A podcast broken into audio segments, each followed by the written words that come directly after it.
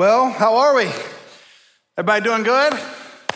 You can still clap at home, man. You can still amen at home. You can still participate in the life of the service today. And that's what's so amazing about the mission and vision that we have as a church to grow people and then to multiply that. Uh, we've been set up for years uh, utilizing the technology of video and all the incredible things that we have because of your generosity and, and just uh, God's faithfulness in the life of our church. And so, man, this is an incredible opportunity for us to continue to gather as the church uh, through the technology that we have. And so, like David and Pastor Chad said earlier, make sure that you say thank you to all of our production, uh, production teams, our worship teams, just all of our, our staff and our incredible team members that pulling off this service like they do every weekend. Uh, it's an incredible opportunity that we have to continue to gather and utilize video. Also, before we jump into the message today, I want to make sure that we are all praying for and supporting uh, our local leaders and uh, especially our hospitals, our uh, officials, our government officials, uh, everybody at our grocery stores. Uh, I know you can't high five them, but man, when you're in there buying uh, toilet paper if there's any left. Uh, make sure you say thank you. Make sure that you are just a good neighbor during this time. We have an incredible opportunity to live on mission uh, in our neighborhoods, taking care of people that, that maybe can't get out and, and get their own supplies or things that they need uh, to survive. Uh, I'm really honestly, uh, we want to be a community, a good community partner. and that's one of the main reasons why we made the decision on Thursday to not host services live uh, just at the recommendation of all of our community officials. Again, we've been in contact with so many people uh, that said our, our, real goal at this point is to make sure that we slow down the spread of this virus. Uh, obviously, we can't control that completely, uh, but we wanted to be a good community partner and make sure that we are doing everything that we possibly can to help slow that down. Uh, and so that's what's so important during this time and make sure again that you're continuing to pray for our officials and, and what's crazy is you know we're in this series in romans um, and we have been preparing and planning for you know months uh, laying out the messages and today actually we're in romans chapter 13 verses 1 through 7, which talks about our government and the role of Christians in participating, and really the role of the church in participating in civic governments. So if you have a Bible, you can go ahead and turn it there to Romans chapter 13, verses 1 through 7. That's going to be our text today. Um, and we're going, before we jump into that, as always, we're going to pray uh, not only for the sermon, but pray for all of our leaders, pray for all of our communities. Because uh, again, we want to make sure that we are doing everything that we can as Christians. And that's what I mean. This is an incredible opportunity, and I'm honestly excited to see just the opportunities that God gives us as the church during these times. Because uh, I know none of this caught God by surprise, and God is in control, He is sovereign, and we trust Him. Uh, but in that, we want to respond in faith. Uh, and that's what I'm really excited about to see just the opportunities that God gives us to do that over the next few weeks and months, and just how honestly our church and our society hopefully changes and comes back to the reality that all of us have to face that, man, death does come to all of us. We all have to think and prepare. And, and, and I hope that people take life more seriously, uh, that we do come out of this changed and different. And so I'm really excited about all the opportunities that God is going to give us over the next weeks and months as a church to respond to those needs within our community. And so, if you wouldn't mind, join with me praying before we jump into the message today. And we're going to ask God to bless our time together and then continue to bless our communities. Let's pray. Father, we thank you for the fact that even in times of crisis, we know that you are in control. Um, God, one of the illusions that all of us as human beings live in is that we think we control more than we do. Um, and God, I pray that this would be a time for us to realize that we really can't control so many things. Um, but what happens when those times happen is we feel so out of control. Uh, we panic, we feel anxious. But God, help us to realize the reality that even though we aren't in control, you are. And that none of this caught you by surprise. None of this um, is, has you scared. You know what is going on. And so, therefore, we can trust you. We can rest in that. We are called to be full of faith, but at the same time, we're called to be wise. And so, God, the faith part of this is we trust you. And then the wise part of this is we do what is wise, we do what is right. And so we want to practice all the things that our officials are telling us to do, uh, which is one of the reasons, again, God, we're not gathering today physically in our locations. Um, but we also want to, at the same time, trust you. And so as we come together today as the church uh, to study your word, I pray that you would speak to us, God, that you would help us, that you would give us grace through the authority of your word. And God, thank you that you wrote this word thousands of years ago, but you wrote it for today as well. And I would say it's ironic, but it's not ironic, God, because there are no coincidences. But today we're talking about the role of government in Romans chapter 13. And so, God, I pray that you would help us to understand what the government's role is, what our role is, and then help us to work together and speak to us. And we ask this today by your Holy Spirit in Jesus' name. Amen. So, Romans chapter 13, we're going to go th- from verses 1 through 7 again and kind of set it up in, in verses 1 and 2, talking about just kind of in principle, and then we'll get into practice of what it means to be a Christian in a society. And again, if you've been with us and following along, maybe you're new today, but we've just been preaching through the book of Romans. We started last year and we did chapters 1 through 11. And then this year we're in chapters 12 through 16. And really, in chapters 12 through 16 is the response to everything that we've seen in chapters 1 through 11. In chapters 1 through 11, again, we've talked about this for the last several weeks, is the doctrine of faith, what God did to save us. And then in chapters 12 through 16 is our response to that. And so we've talked about how to live as living sacrifices. We've talked about how to love. Last week we talked about how to, uh, you know, forgive and live with our enemies and, and what is our responsibility in that. And then today he's going to expand the idea of these relationships in chapter 13 to say, okay, what is the Christian's responsibility to the relationship of civil governments? How do we as the church and the state operate together? And to be honest with you, man, there is so much confusion about this today uh, uh, on those that are unbelievers and even those that are believers. And so I hope today would be very helpful to understand, especially during this time that we're in as a church, to really understand what the role of the government is, what the role of civil government is, and what the role of the church is. And so let's jump in verse 1 and 2 first, and this kind of, again, set us up for everything else we're going to talk about. So, Romans chapter 13, verse 1 and 2, it says this. Let every person be subject to the governing authorities. Let every person be subject to the governing authorities. For there is no authority except from God. And those that exist have been instituted by God. Therefore, whoever resists the authorities resists what God has appointed, and those who resist will incur judgment. Now, let's, let's talk about this. One of the primary ways as a Christian, let me, let me, one of the primary ways you know that a Christian's life has been changed, that, that a person has gone from death to life, that they are a new creation, as Paul talks about in 2 Corinthians chapter 5. One of the primary ways that you can see that is how a person responds to authority. How a person responds to authority. Because as Christians, and, and, really as human beings in general, whether you're Christian or not, all of us have a natural bent to we don't want to submit to authority. In fact, if you go all the way back to Genesis chapter 1 and 2, when the Bible says God created mankind, He created Adam and Eve, the thing that Satan played on was this idea that they don't need a higher authority, that they are their own authority, that they are independent of God.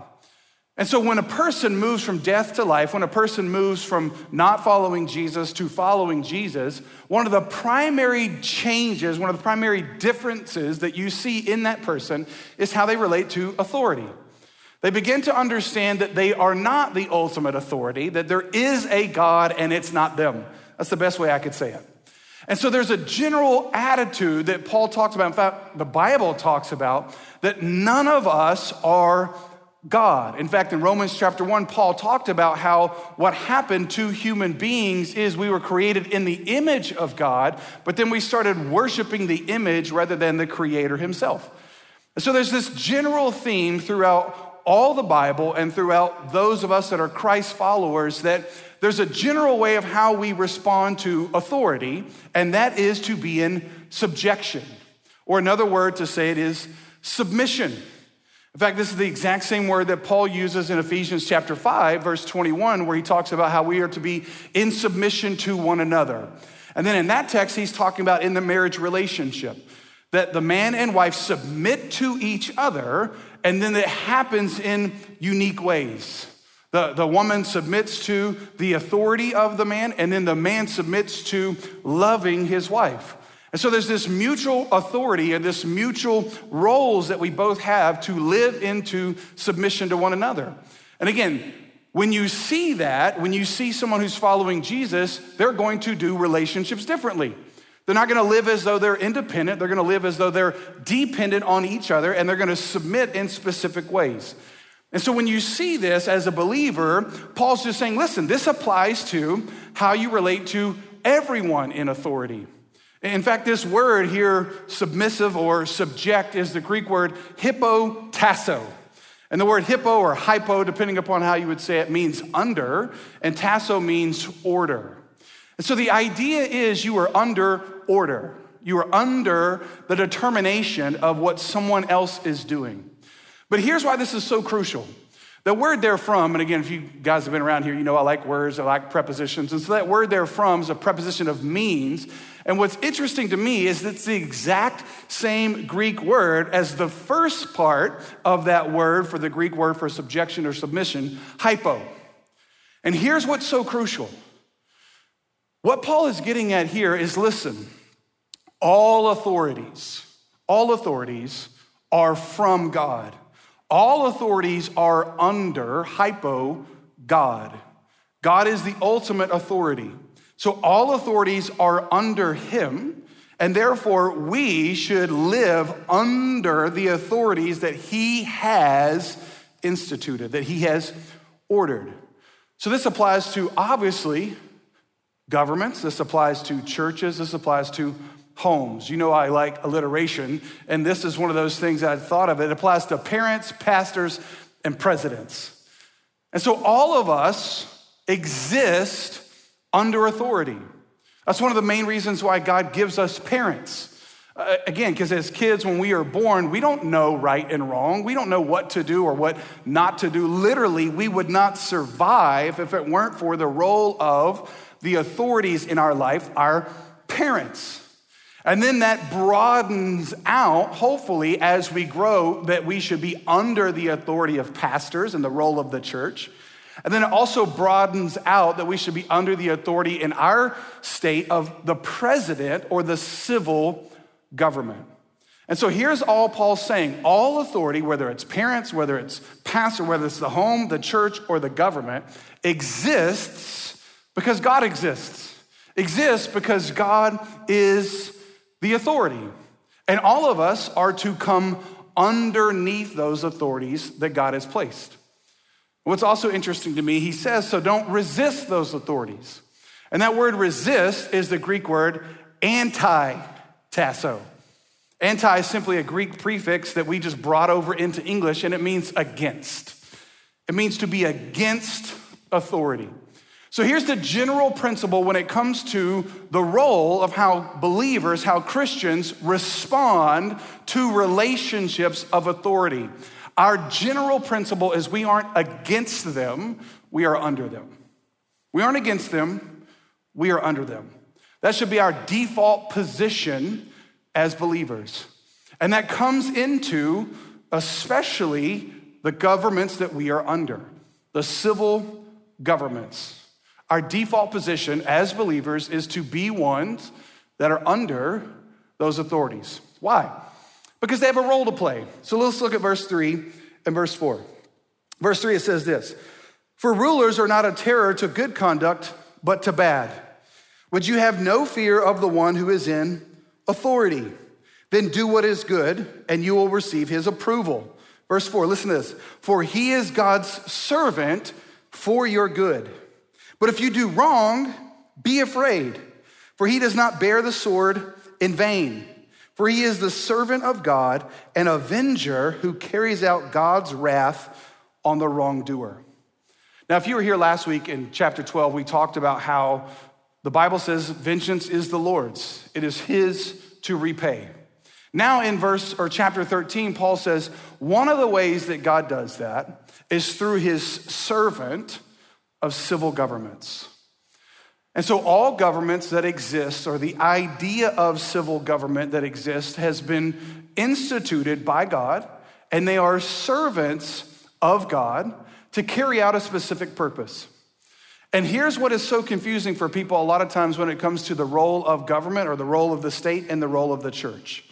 You know, there's so much confusion. We live in a free society, and one of the things that Christians, particularly when America was being created, were advocating for was the separation of church and state. And the primary reason that Christians in the founding of our country were advocating the separation of church and state is because they came from a country where the state was controlling the church. And, and, so believers said, no, listen, there should be a separation of church and state. And the idea of that was one of a division of labor. And what I mean by that is this that the state has a role to play and the church has a role to play. And the primary role of the state, and I want you to think about this the primary role of the state is for the safety of people. For the safety of people. And the primary role of the church is the salvation of people. So think about this. The primary role of the state is for the safety of people. The primary role of the church is for the salvation of people. And here's what Paul is saying He's saying, listen, the church and the state, just like the home, the primary institutions that God created, are all servants of God. But the confusion that has happened in our day and age with the separation of church and state is people have thought, oh, if the separation of church and state, then that means that the state is separate from the church, in that the state is separate from God. Now, here's what I want us to understand the state is not to be separate from God. The state is simply to be separate from the church. And what that means is the state, which is enshrined in our Constitution, thank God, doesn't make laws regarding the church. But with the separation of church and state, it doesn't mean that the church should not influence the state. And it doesn't mean that the church shouldn't respond to the laws of the state. Simply what that means is the state has a role to play, the church has the role to play. But what has happened in our culture, particularly in the 20th century, is we've started separating the state from God. And if we start separating the state from God, then it becomes a godless state.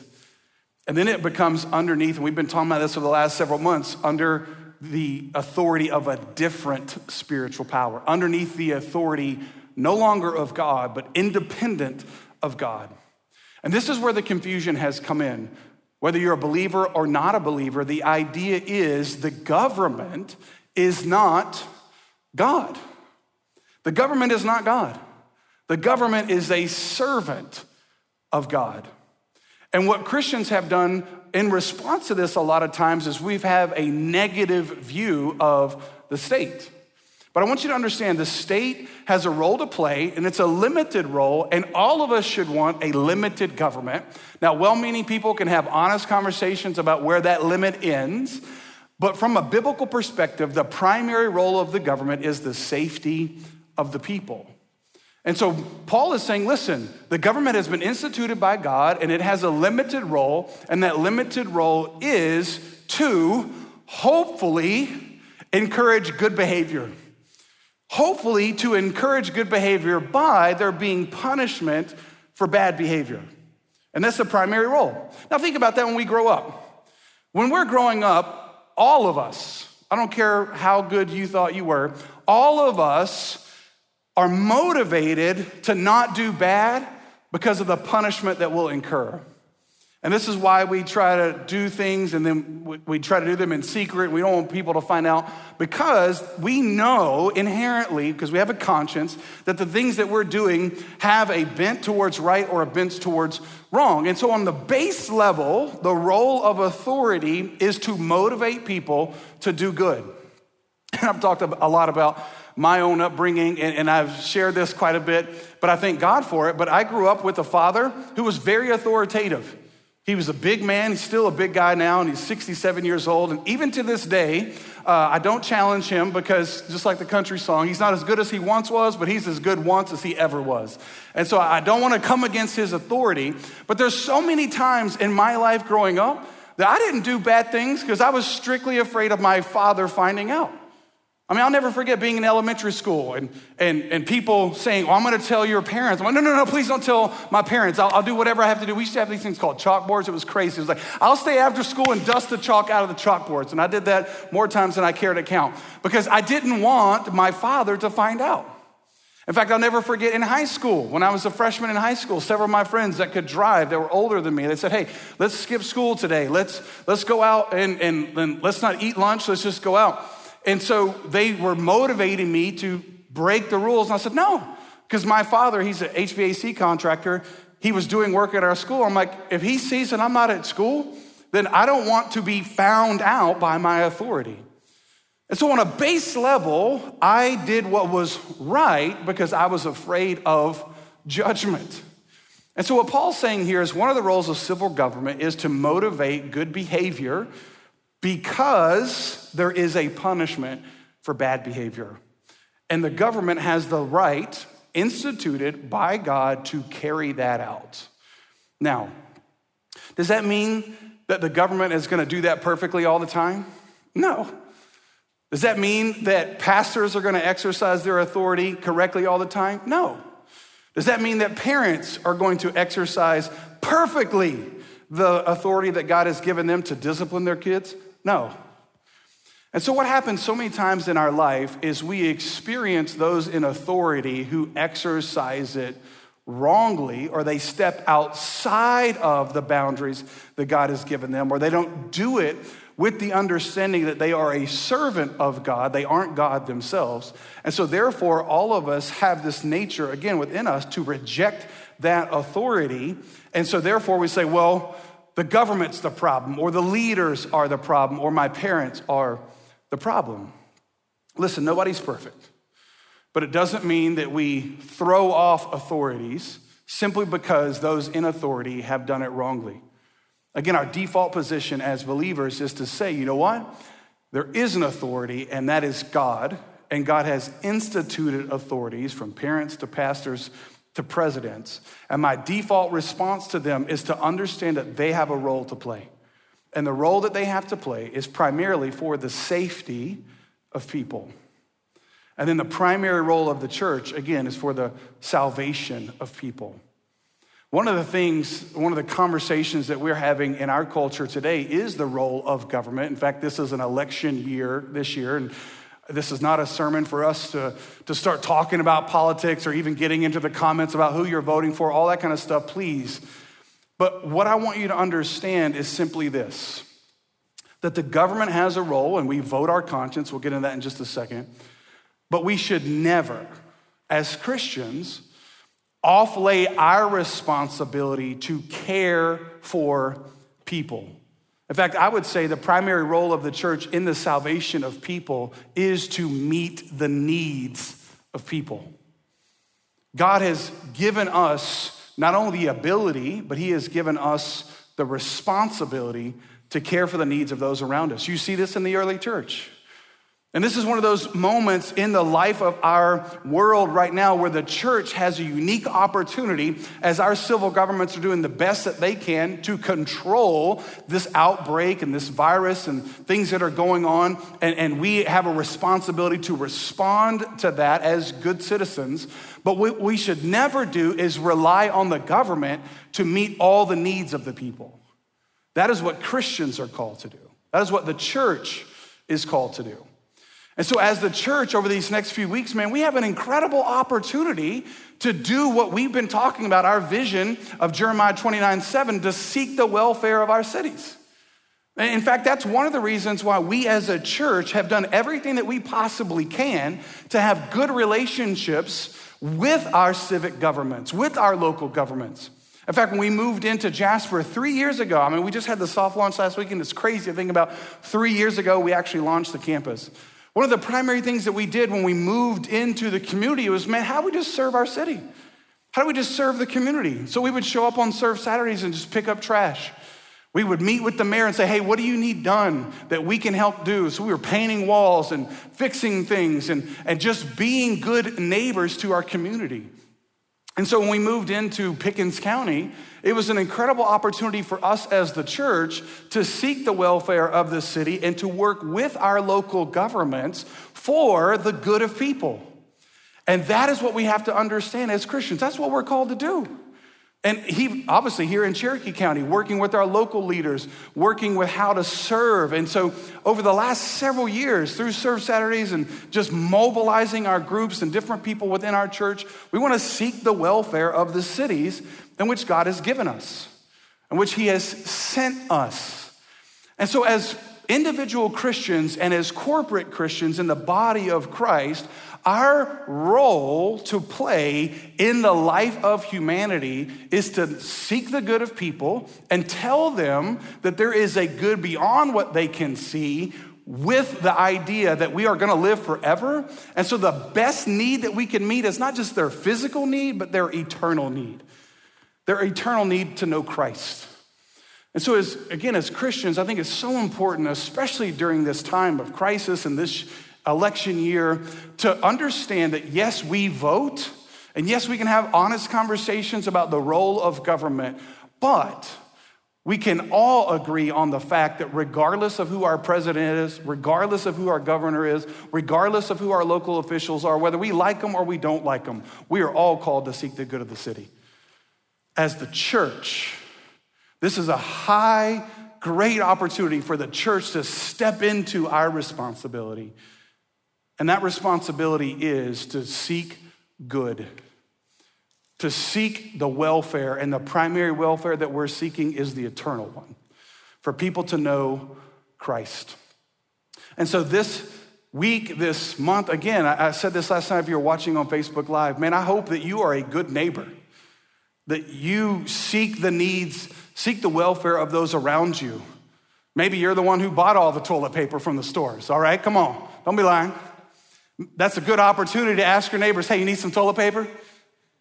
What a great way to start a conversation, man. What a great way. Maybe you bought a lot of food, and that's fine, I get it. But, but what a great way to engage in your communities and be a good neighbor.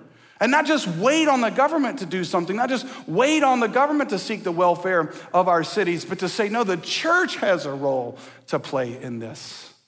The church has a role to play because God has instituted the church just like He has instituted the government, that we work with our governments wherever we can, but we don't rely on our governments to do what God has not called them to do, which is to primarily call the church to take care of the needs of the community. Look at verse 5 here. I think this helps us to explain this even more how we relate to this. Verse 5 it says there one must therefore one must be in subjection not only to avoid God's wrath, but also for the sake of conscience. For because of this, you also pay taxes. For the authorities are ministers of God, attending to this very thing. What's so interesting, if you look throughout history, the different, we call them departments now, but the different departments in governments used to be called ministries. And the people who led them were called ministers. In fact, there's still a lot of countries on the planet today that they have, they don't have a president, but they have a prime minister. And that word there, minister, is a Greek word for servant. And then the departments that they have within the government were called ministries. And during the 20th century, there was a move away from that word, again, because there's confusion over the separation of church and state. And so the state started to try to separate itself from God. And one of the things that they did was rename things from ministries to departments. But I love how Paul says this. He says, listen, the government and those in government must understand and see themselves as ministers, as servants. They're not lords, they're servants. They are ministers who are carrying out a ministry. And for those of us that are believers, again, our natural default understanding should be that the government has a role to play, has a ministry to play. And those that are doing it are ministers. Are they perfect? No. But God has instituted them. But then Paul says we also to do this for the sake of conscience. For the sake of conscience. Now, what is he getting at there? Here's where I think it's so important for us as Christians to understand to listen. The role of government is limited. And so, what if, as Christians, the government is commanding us to do something that God forbids? Here's how we need to understand this Romans chapter 13 is not a carte blanche command that overrides all of God's other commands. And so, as Christians, we are commanded first and foremost to obey God. This is what Peter said in Acts chapter 5, verse 27 through 29, when the government at the time, which primarily was the Romans, which ironically, this is written to the Romans. And so Paul is writing this to a group of people that were under one of the most oppressive regime, regimes that have ever lived. But in Acts chapter 5, Peter's responding to them when they said, Hey, we charged you not to speak the name of Jesus. And Peter says in Acts 5:29, he says, whether we are to obey God or to obey man, you decide, but we must obey God. So I want you to understand that the role of government is limited. And if government commands us to do something that God forbids, then we go with what God says. This command doesn't override all the other commands. And so there are going to be things that the government might command us to do or might even say is legal to do, but we as Christians don't go with, oh, well, that's legal, so we're going to do it. No, not if it's against our highest authority, which is the Word of God. And so, very clearly, we first and foremost obey God. And so, there are going to be things that the government commands us to do that we don't do. And there might be things that the government forbids us to do that we continue to do. I mean, you see this with Nate, uh, Daniel in the book of Daniel when they were exported basically to Babylon. And there was an edict that went out to Shadrach, Meshach, and Abednego that said, Don't pray to your God, pray to this statue. And they said, No, we're not doing that. We're not going to bow down to another statue because God has commanded us not to do that. And we are going to pray to our God because he has commanded us to do that. So there's plenty of biblical precedent to understand that, again, the governments, they are to be ministers of God, to understand their role. But we as Christians, we aren't to do everything that they say that we are to do, or we're not to do what they say we're not to do when God commands us to do it, because we do have a higher authority. And so here's what I want you to say. Here's what I want you to really think about. Government has a role, and we as Christians are to submit to that but not to the point where government is God. And not to the point where we worship government, because we worship God. We worship God and we submit to the authorities that God has put underneath us. And those authorities are meant to be representative of the ultimate authority.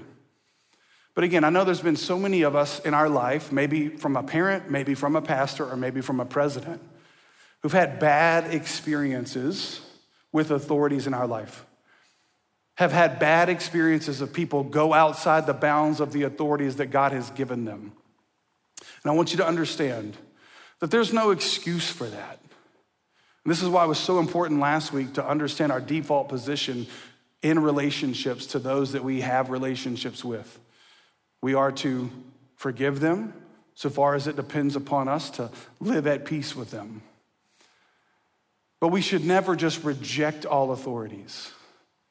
And so maybe your parent or a pastor or a president sinned against you in some way. Then it's the responsibility of a Christian to forgive them. It's the responsibility of a Christian to then be the best representative of the authority God has given them and as much as we can, to the best of our ability, in good conscience, to submit to the authorities God has put against or put over us, not to be against them, but never to follow those authorities to the point where it would lead us to sin against God. To never go with the authorities that tell us to do something that God forbids or tells us not to do something that God commands.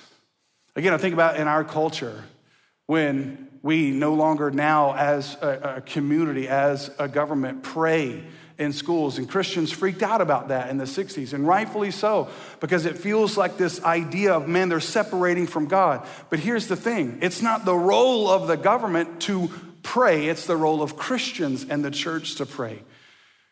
And so, our job and our responsibility is not to understand that the government's role is to do that, but that's our role. And the government can't stop us from praying. And so, we as parents and leaders in our communities, we still live within the authority structures that God has given us, and we try to influence them as much as we can through our love and how we respond to the commands that God has given us. And so I think there's too many Christians today that are so worried about what's going on with government, and it becomes a way to excuse ourselves to not do what God's commanded us to do. Listen, we're going to vote our conscience, but more than anything, we're going to seek the welfare of the city. More than anything, as the church, we're going to love our neighbor as ourselves. Because that's what God's called us to do.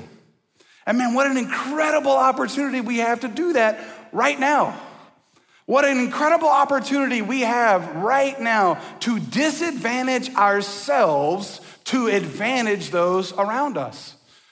Christians don't hoard, we share. Christians don't panic, we praise, right? I can't think of a lot about uh, another alliterations, or that would be awesome, all right? But Christians don't hide, we seek. That's a good one right there. We go after the needs of those around us because that is the role that God has called us to play. Now, doesn't mean we don't pay taxes. And this is one of those where we are called to pay taxes. Jesus himself said, Give to Caesar what is Caesar's, give to God what is God's. And one of the crazy distinctions of Christians, one of the primary reasons that Christianity spread so fast in Rome is because Christians stepped in when governments failed. Christians stepped in. One of the crazy things that was happening during that time was so many people were just throwing away kids, just throwing them away because of certain diseases and certain things that were happening during that time.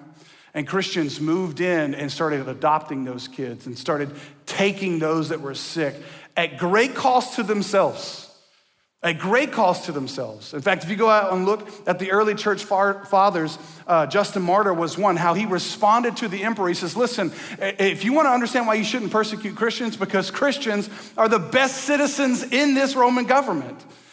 We're doing all the things that we should be doing that God has called us to do. And that's one of the primary reasons that Christianity turned the Roman government upside down because Christians moved in and started meeting the needs of people around them at great cost to themselves. I don't know about you, but that sounds a lot like Christ, doesn't it? To move into the areas of our society that need the most help at great cost to ourselves, to seek instead of hide, to praise instead of panic, to seek the welfare of those around us. That is the role of the church. That is not the government's job, that is our job. And that's why we as the church, we understand that the government has a role to play, but we have a role to play. Verse 7, Paul ends it like this. He says, Pay, pay to all what is owed to them. Taxes to whom taxes are owed, revenue to whom revenue is owed, respect to whom respect is owed, honor to whom honor is owed. Listen, we pay taxes and we should. And again, we can have honest conversations about should we pay more or should we pay less. And I understand all those, and that is not the point of this sermon. But whatever the tax is, we pay. And, and Paul wrote this to a, a government, or people who were underneath one of the most oppressive governments that have ever existed. He said, Do that because that's your civil duty. But he says, Listen, go beyond that. Go beyond just paying taxes, pay revenue, pay respect, pay honor. See, Christians, we are not to respond in such a way where we just do what it takes to get by. In fact, this is why Jesus says, You've heard it said. And then he ups it. But I say, You've heard it said this, but I say this. This is why it bugs me when people talk about the Old Testament versus the New Testament. And people talk about whether it's tithing or whatever it is. Well, well, we're under grace now. We're not under law. Yeah, but here's what you need to understand grace demands more than the law. Because if this was the law, then we should go above it. Because Jesus says if your neighbor needs this, you give him this too. If it requires this, then you go to this. Well, they're not respectable, they're not honorable. Well, maybe they're not because you haven't respected them into it yet or honored them into it yet. And so, as Christians, we don't do less than. We don't say, well, here's what the law requires, so I'm just going to do that. I'm not saying pay more taxes than what's owed. He says, pay what's owed. But we pay beyond, and we go beyond a great sacrifice to ourselves. And we respect those that God has put above us. We honor those. This is what we talked about a few weeks ago, man. Christians are the worst at honoring those in authority. Listen, you may not like whatever president is in office whenever that president is in office, but we respect and we honor. We can have honest disagreements about, again, what the role of the government should be, but we should not disagree about the fact that we're called to love. We should not disagree about the fact that we're called to respect and honor and serve, a great sacrifice to ourselves. See, Christians, we're not just called to be good Christians, we're called to be great citizens. What if over the next few weeks and months, our world says, man, during this crisis, look at the Christians. Look at what the Christians are doing. Look at what the servants of Jesus are doing. They are praising their God. They're not panicking. They are seeking the welfare of the city, they're not hiding. And again, I'm not saying be reckless. I'm not saying, again, we want to be wise. That's why we're not gathering together. We want to be a part of the role that we play within civil society. But it doesn't mean that we don't also capitalize on opportunities to do what God has commanded us to do. And so that's one of the reasons why, again, I'm excited about the opportunities that we have as the church to be the church. Excited at the opportunities that we have to love our neighbors, to pray for people during this time, to meet the needs of people during this time, to do everything that we can to respect the government that God has placed over us. Is government perfect? No. But we're commanded to pray for them. We're commanded to support them, to understand that they're servants of God. Whether they understand they're servants of God is not our responsibility. It's our responsibility to respect them. And here's what's crazy this letter that Paul's writing is the same government that's going to execute his judgment. It's the same government that's going to approve of his execution. I wonder when Paul was facing his last days if he thought about Romans 13.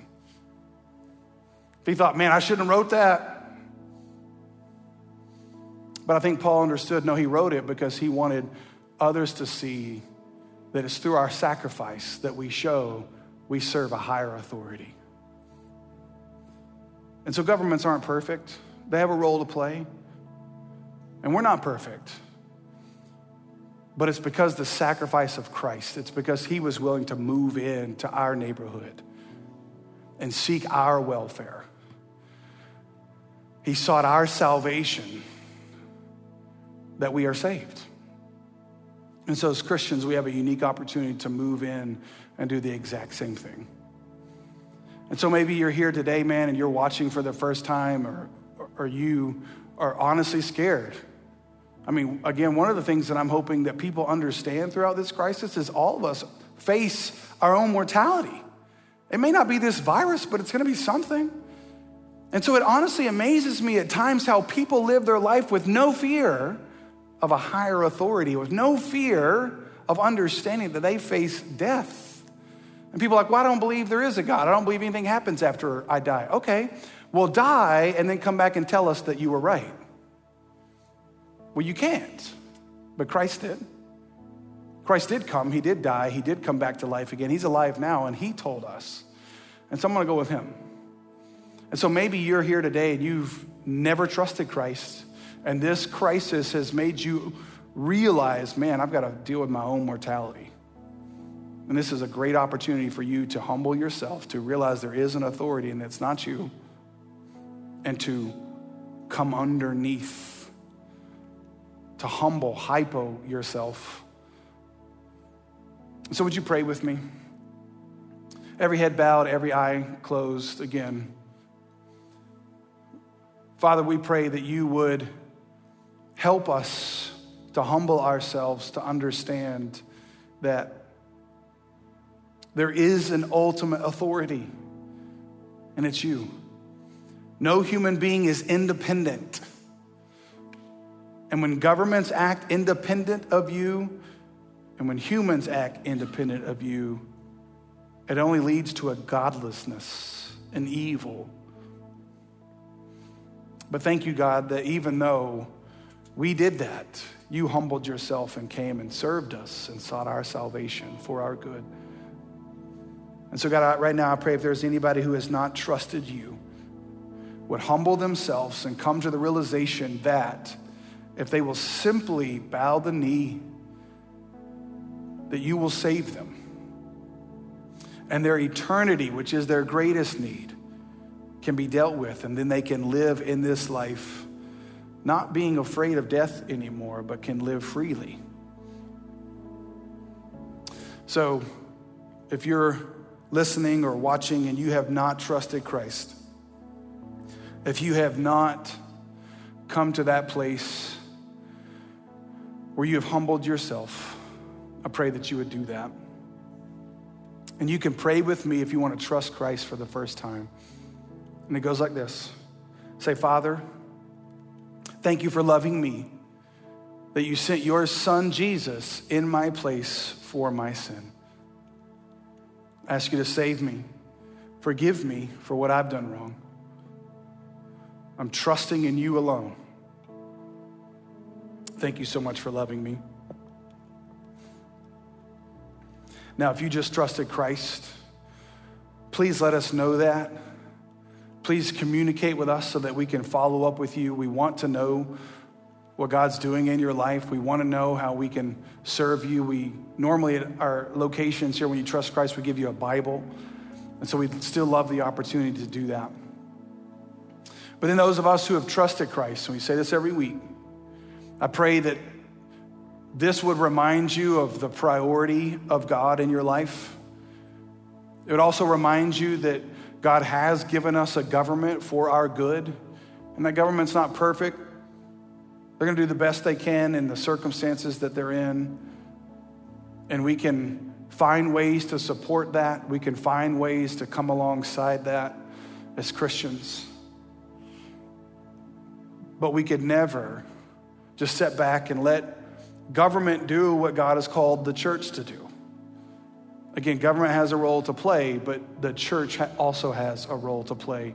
And this is a unique opportunity in the life of our world for the church to play that role, for the church to step in and to meet the needs of our neighbors. And we meet the physical needs because it's an opportunity to meet their ultimate need, which is to know Christ. So I'm praying for you. I'm praying that God would give you grace to be a good neighbor, that God would allow you opportunities to serve and love on those around you. I look forward to hearing those stories because we know, again, that none of this caught God by surprise. And He is in control, and He's going to use us as His ministers to seek the salvation of people. Father, again, thank you so much for loving us. Thank you so much for the opportunities that you've given us during this time. Pray for people. It is a crazy time, but in this time of crisis, help us to know that you're in control, your authority, and then help us to move out underneath your authority. Not underneath in the sense of we're not under it, but un- in the power of your authority, as Jesus said in Matthew 28, and seek the welfare of the cities around us. And we ask this in Jesus' name. Amen.